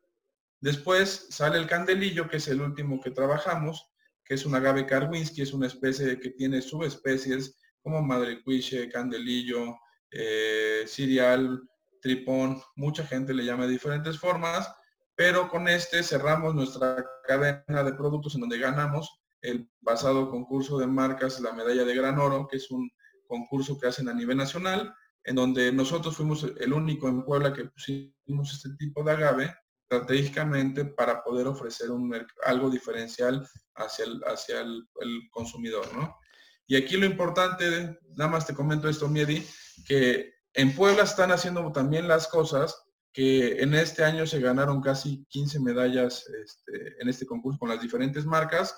Eso que quiere decir que Puebla ya tiene una representación importante a nivel nacional, internacional en el tema del mezcal, ¿no? ¿Nos puedes contar un poco más de este concurso? ¿Dónde fue? ¿Cómo es la dinámica? ¿Quiénes participan? Sí, mira, de hecho es la Academia del Mezcal. Aquí está. Bueno, lo vas a ver al revés. Va, vamos a subir, este, si quieres, después me mandas una foto para sí. subir la fotografía del, del diploma que me estás enseñando. Sí, mira, se llama Academia del Mezcal Maguey A C. Eh, otorga la medalla de gran oro al destilado mexicano Quinicha, Candelillo, lote C A uno, que es el primer lote que sacamos, es el único lote que hemos sacado más bien, y te dice a quién, y viene que es una academia que tiene, ha hecho concursos desde, desde dos mil diecisiete seleccionando destilados o marcas este, nacionales, ¿no? De, de mezcal. ¿Dónde se hizo el concurso? Ese concurso se iba a llevar la premiación aquí en Puebla, de hecho hace tres años se hizo aquí en Puebla en el Hotel Misión Hacienda de Chautla. El año pasado lo hicieron en Mérida y lo van haciendo en diferentes estados de la República. Pero la academia está en la Ciudad de México, es una academia que hay sommeliers y, y gente involucrada en los destilados para poder determinar qué marcas son las que obtienen o qué destilados son los que obtienen las medallas, ¿no? Y la medalla de gran oro es la máxima presea en ese concurso. ¿Aún tienes botellas de ese lote, Luciano, o no? Sí, sí, sí, ahí todavía tenemos. Ah, mira, para que puedan contactarte ahí en sí. Facebook o en, o en los contactos que nos vas a dar al, al final para que puedan probar el mezcal, bueno, ese o cualquiera de los otros que has claro, mencionado, ¿no? Claro, con gusto. Y con eso cerramos la parte de los diferentes productos que hemos trabajado en la historia de, de Quinicha, ¿no? Eh, el mezcal, eh, bueno, viendo la actividad que, que tienen en la página y en el Instagram, que hacen actividades de coctelería y todo esto, eh, ¿tú cómo lo recomiendas que, que se beba a las personas que nos escuchan? Digo, pues, ya sé que depende, ¿no? El tipo de mezcal y, claro. y todo esto, pero bueno, vamos a hablar del, del mezcal eh, no, normal, por, por así decirlo, ni abocado, ni... Eh, destilado con... Un, sí, exacto. Eh, yo, el, yo soy de la idea... Mezcal de, tradicional, ¿cómo nos recomendarías? Yo soy de la idea probarlo totalmente solo, sin sal de gusano, sin naranja, sin limón y sin nada. ¿Por qué? Porque en la realidad vamos a conocer la esencia del agave, de la esencia de la planta, la absorción de nutrientes, las características que marca la, la, que marca la madre, digamos, la madre de esa planta, para decir qué sabores te va a arrojar en un proceso de destilación. Yo soy de la idea siempre probarlo solo y después haces lo que a ti te guste, si lo mezclas, si lo jugueas, si lo, lo que quieras, pero siempre pruébalo solo. Encuéntrale su esencia, determina qué es lo que te gusta, qué es lo que no te gusta, y a partir de eso sabrás si lo sigues tomando solo o ya lo mezclas, ¿no? Ahí sí, la recomendación es siempre solo, ¿no? ¿Te gusta más como aperitivo o digestivo? Yo creo que como las dos formas, Eddie. Eh, es es, es, es, es extraordinario no pierde, el sabor. ¿Mande? Para que no haya pierde, para antes, después y el durante, ¿no? Y al final, pues en cualquier momento se puede, ¿no? Claro, claro. Me ha tocado, me ha tocado despertarme en las comunidades con los maestros mezcaleros y, oye, ya nos vamos a, a ver estos agaves, ya vamos a ver esto, sí, sí, sí. Y te llegas, ya te levantas a las cinco o seis de la mañana, ya tienes tu vasito de mezcal servido en ayunas para que te dé energía y vámonos, ¿no? Entonces, sí. en la, la realidad la, es... La, la gasolina, ¿no? Es, es un poco de la gasolina eh, que nos dan y realmente, pues, no siempre se hace, pero... Al final los beneficios de alguna forma, si mucha gente se ha metido un poco a leer este tema, pues también te regula el ritmo cardíaco, te genera la quema de grasas, de los, o sea, hay muchos beneficios que no solo te voy a decir que por eso consuman el mezcal, sino realmente que sea el consumo responsable, pero que también lean los beneficios de la parte de, de los elementos que contiene y cómo fue destilado este proceso, porque muchas veces también... Pues a lo mejor nosotros ya pasamos la etapa en donde estamos para disfrutar lo que tomamos. Anteriormente, pues cuando éramos chavos, a lo mejor era para tomar y sentirte un poco borracho o pedo y todo esto, pero creo que ya estamos en el proceso en el cual podemos elegir por lo que ganamos los productos que consumimos. Antes a lo mejor muchos decían, no, pues me alcanza para lo que sea, ¿no? Y antes era tomar por tomar, y hoy creo que podemos, y mucho tiempo tenemos de poder elegir lo que vamos a tomar en base a los gustos, en base a sensaciones, en base a experiencias que nos hayan sentido tener estos, estos productos en nuestro paladar, ¿no? Sí, se toma ya más por, por degustar, ¿no? Y por disfrutar, como dices, porque para agarrar la, la peda. Es correcto, es correcto. Eh, ¿qué, ¿Qué sigue para Quinicha, eh, Luciano? ¿Cómo, ¿Cómo ves este año y qué viene para el siguiente si, bueno, si todo vuelve a la, a la normalidad? O la nueva pues, normalidad, aunque no me gusta esa palabra. Pero... A, mí, a mí también no me agrada mucho esa palabra, pero fíjate que eh, en la esencia del equipo, el equipo en el cual se integran las personas que trabajamos aquí en Quinicha, que estamos eh, día a día tratando de innovar. Si te das cuenta, en, en, en la esencia de nuestro producto siempre es trabajar con, con la cultura, las artes, la tradición, no nada más ofreciendo la bebida alcohólica, sino ofreciendo la historia de lo que es el mezcal a través de todo lo que conlleva alrededor de él, toda la, la, la cultura y la tradición de Puebla, ¿no? Entonces, es algo que nosotros seguimos haciendo, es algo que no vamos a dejar de hacer, rescatando o fortaleciendo esas áreas de oportunidad en base a la cultura de Puebla.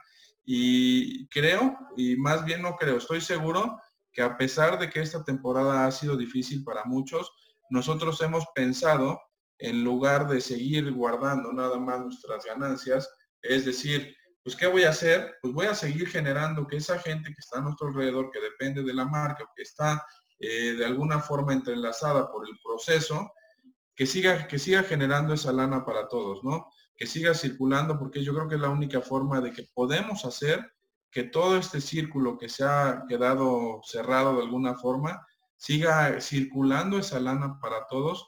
Y creo que lo que único que nos corresponde seguir haciendo es con el equipo generando ideas diferentes, mercadotecnia diferente, haciendo un atractivo en el cual el producto cada día siga prevaleciendo en su esencia y con las calidades que debe de tener, para que precisamente no por vender más o porque hoy estamos en una situación complicada, pues le vamos a bajar la calidad para vender más y que nos rinda menos. Lo que nos rinda más, que ganemos más.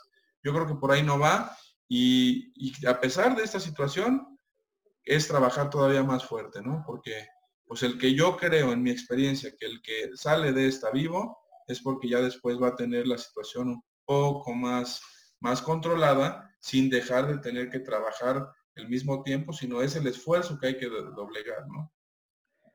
Sí, sí, eso es correcto, Luciano. Y qué bueno que estén con la mira de ayudar a las personas de las comunidades, que al final son piezas fundamentales, ¿no? Para que tu producto llegue a todos los paladares. Es ¿verdad? Correcto, es correcto, Eddie. Eh, Luciano, para, para cerrar, eh, ¿dónde te pueden encontrar todas las, las personas, tus tus datos, tarjeta de presentación, redes sociales, todo lo que tengan para que te pidan mezcal? Claro, Eddie, pues mira, eh, ahí es, el, en Facebook personal estoy como Luciano Arriaga, Instagram Luciano Arriaza, y pues las redes sociales de Quinicha está como Quinicha, eh, destilado de, de maguey mezcal. Eh, ahí nos pueden encontrar perfectamente cualquier información, creo que es lo más fácil para contactarnos, y pues cualquier duda, idea o todo lo que tengan con, con inquietudes, saber un poco más, con muchísimo gusto, ahí lo podemos hablar. Y la verdad es que hay mucho que aprender de esto. Nosotros decimos en Quinicha que entre más queremos saber es cuando más nos falta conocer. Entonces, pues al final siempre vamos a seguir aprendiendo de todos, y todo lo que se pregunte, si no lo sabemos, lo vamos a investigar, porque al final pues seguramente va a haber cosas que gente...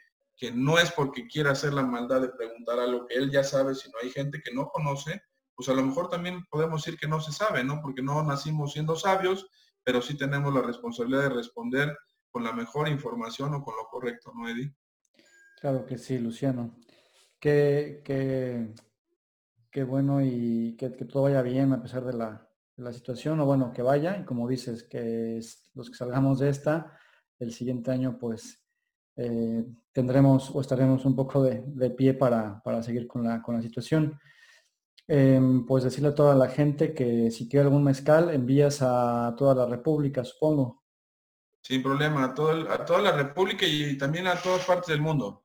Eh, estuvimos mandando hace un mes a Alemania, uh-huh. hace dos semanas a España, y así estamos mandando lo que nos vayan pidiendo, sea una o dos botellas o como sea, no hay ningún problema, se pueden enviar.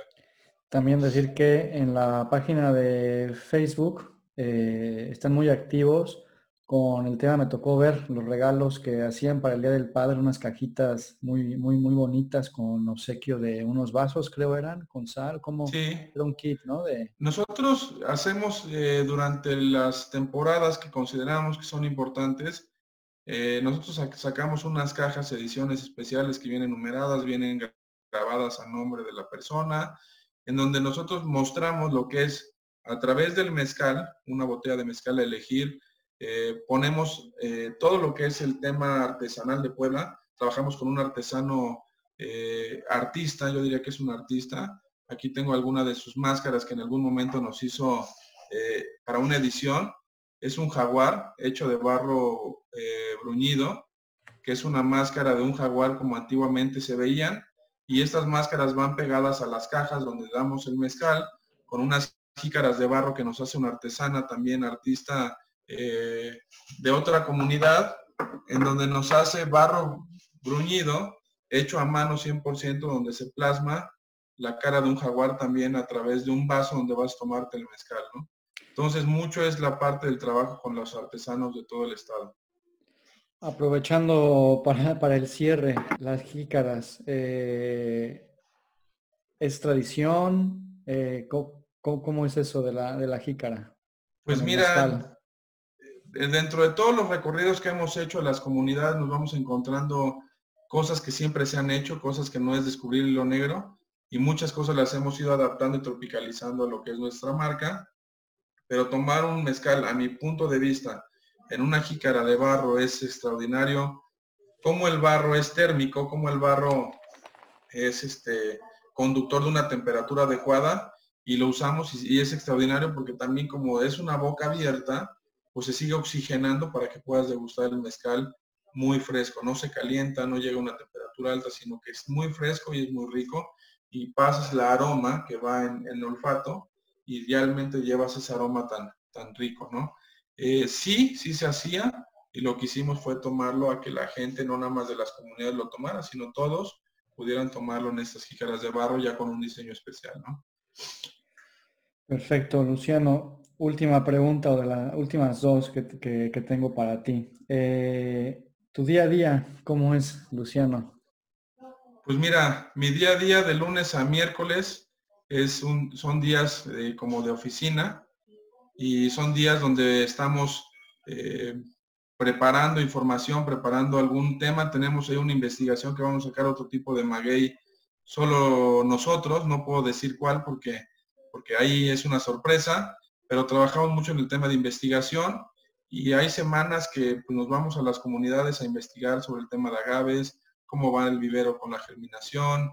Eh, de alguna forma tenemos organizados dos días, pero los otros días son a la necesidad de lo que tengamos que hacer en las comunidades o en, nuestros tem- en los temas que estamos desarrollando para el mezcal. Y pues, la verdad es que es muy intenso. Hay días, hay semanas que... que no trabaja, que de, de, trabajamos sábados y domingos. Muchas veces mucha gente me dice, oye, es que te la pasas padrísimo, vas a las lagunas, vas a todo eso. Le digo, pues la verdad es que tengo la fortuna de que mi chamba me lleve a esos lugares y aprovecho para, para disfrutar, ¿no? Y a veces los lunes sí me desconecto y digo, hoy sí, por lo menos en la mañana, lo aprovecho para descansar, porque ya como trabajamos sábados y domingos, pues los lunes es como, como un poco de desahogo, ¿no? Pero siempre es, es intenso, es intenso e interesante, y Y feliz de que esto tenga frutos en conocimiento y experiencias, ¿no? Esa era la otra pregunta que te iba a hacer. ¿Eres feliz, Luciano? Sí, sí, sí, a pesar de que mi hijo no está conmigo, vive en Alemania, pero se le creo que, como decían, es que a los hijos hay que dejarlos volar. Para mí fue muy chiquito para dejarlo volar, pero estoy muy convencido y estoy contento de que esté aprendiendo y que realmente cuando regrese vuelva a valorar lo que es México a través de una cultura totalmente diferente, pero sí, feliz de lo que hago y feliz de lo que soy, mi Eddie. Perfecto. ¿Algunas palabras para los chavos que, que escuchan, que tengan ese gusanito de hacer algo diferente? Ya sabes, eh, muchas veces como nos pasó de, pues tienes que ir a la universidad y hacer esto, ya vimos que hay otros caminos, tú, el tuyo fue emprender, ¿no? Con el tema del mezcal. ¿Algún, algo que les quieras decir a, a los que nos escuchan, a los jóvenes que nos escuchan? Pues yo creo que lo que les puedo decir es sobre mi experiencia, que no se den por vencidos, en la experiencia de que, que muchas veces la gente te va a decir, oye, no te dediques a eso, porque no va a funcionar, mejor dedícate a lo que te deje dinero, ¿no? Y en mi experiencia sí hay cosas que te dejan dinero, pero no eres feliz, a lo que me preguntabas, ¿no? Y creo que no va, no está peleada la felicidad con el generar dinero, al contrario. Si tú eres feliz en lo que haces, vas a generar ese dinero, que es una herramienta de vida, ¿no? Es una herramienta para llegar a otras cosas. Pero creo que principalmente eh, no dejen de hacer sus cosas, no dejen de hacer lo que les gusta. Y algo que acaba de decir Eddie, muchas veces nos dicen, es que estudia esto y haz esto. Está bien. La única persona que tiene, eh, tiene la decisión de hacer las cosas, eres tú o nosotros, en nuestro caso. Y la única forma de que yo he encontrado ese equilibrio en la parte que estar más tranquilo, estar contento y no llegar de, a tu casa y decir, puta madre, ya me regañaron allá, ya no hice lo que tenía que hacer, ya no quiero hacerlo, ya no quiero volver a regresar. La única forma de hacerlo es haciendo lo que te gusta. Cueste lo que cueste, sigue tus sueños y, y realiza las cosas con amor, que realmente esa es la llave para poder hacer, lograr tus objetivos, ¿no? Y luego festejar con un buen mezcal, ¿verdad? Con uno, con varios, Miedi. Bueno, Luciano, yo creo que es buen momento para agradecerte tu tiempo, este, por la masterclass que, que, que me diste para el curso de Why Not. Nuevamente, muchísimas gracias. Eh, encantado, y bueno, encantado, Eddie. Seguimos con, con los proyectos que ya estaremos avisando al auditorio, las novedades que vamos a, a sacar por ahí. este... Me comentaste algo de, de un proyecto, lo mantendremos en, en incógnito, que será algo muy, muy padre por lo, lo que me contaste. Ya veremos, ¿no, Luciano? No sé si tú quieras agregar algo o ya después, pues, despedirnos. Pues nada más, Eddie, agradecerte, agradecerte por la confianza, por, por la paciencia, que, que realmente había días que te decía, Eddie, es que no estoy acá, vengo en carretera, de verdad no era un tema que no quisiera yo, al contrario, te agradezco esa paciencia, te agradezco eh, el hecho de invitarme a sumar a este proyecto. Yo siempre he sido de la idea de, de apoyarnos, no es hacer el favor a nadie, el hacer el favor es quererlo cobrar y yo no cobro favores. Aquí la esencia es trabajar en equipo, irnos de la mano en los proyectos que podamos hacer y creo que es la mejor forma de llegar más lejos, ¿no? Entonces agradecerte infinitamente y, y me da un gusto Eh, trabajar, eh, bueno, trabajar se puede decir trabajar, colaborar contigo, pero de verdad es un gusto poder sumar un poco más, poder eh, sumar un poco a todo lo que se nos invite a trabajar, que al final va a haber momentos que podremos decir que no, que es válido también, pero si están nuestras posibilidades siempre lo vamos a hacer, Edil. Perfecto, Luciano, pues muchísimas gracias, te agradezco mucho, un saludo hasta allá, espero que nos veamos pronto para una degustación de, de, de, del mezcal, ese de mole poblano, lo tengo en la mira, ¿eh? Ya estás, mi Eddie, pues encantado y con muchísimo gusto. Perfecto, Luciano, un abrazo, que estés muy bien. Abrazo y cuídate. Chao. Hola, ¿qué tal? Eduardo de este lado otra vez. Muchas gracias por llegar hasta el final y recuerda que en breaking wine punto online barra tres encontrarás la información y enlaces de interés que comentamos durante el episodio. Me encantaría que dejaras algún mensaje en el blog o en tu plataforma favorita. También voy a estar muy agradecido si me ayudas a difundir el mensaje para que llegue a más personas. Y ya sabes, si quieres nominar a alguien para el podcast, manda un mensaje en Facebook, en YouTube o en la página de Breaking Wine. También estoy en Twitter como arroba Breaking Wine, en Instagram como arroba Breaking Wine M X. Un abrazo hasta donde estés y si quieres saber más recuerda pasar por la biblioteca de la web a donde encontrarás toda la información sobre esta bebida. Saludos y hasta la próxima.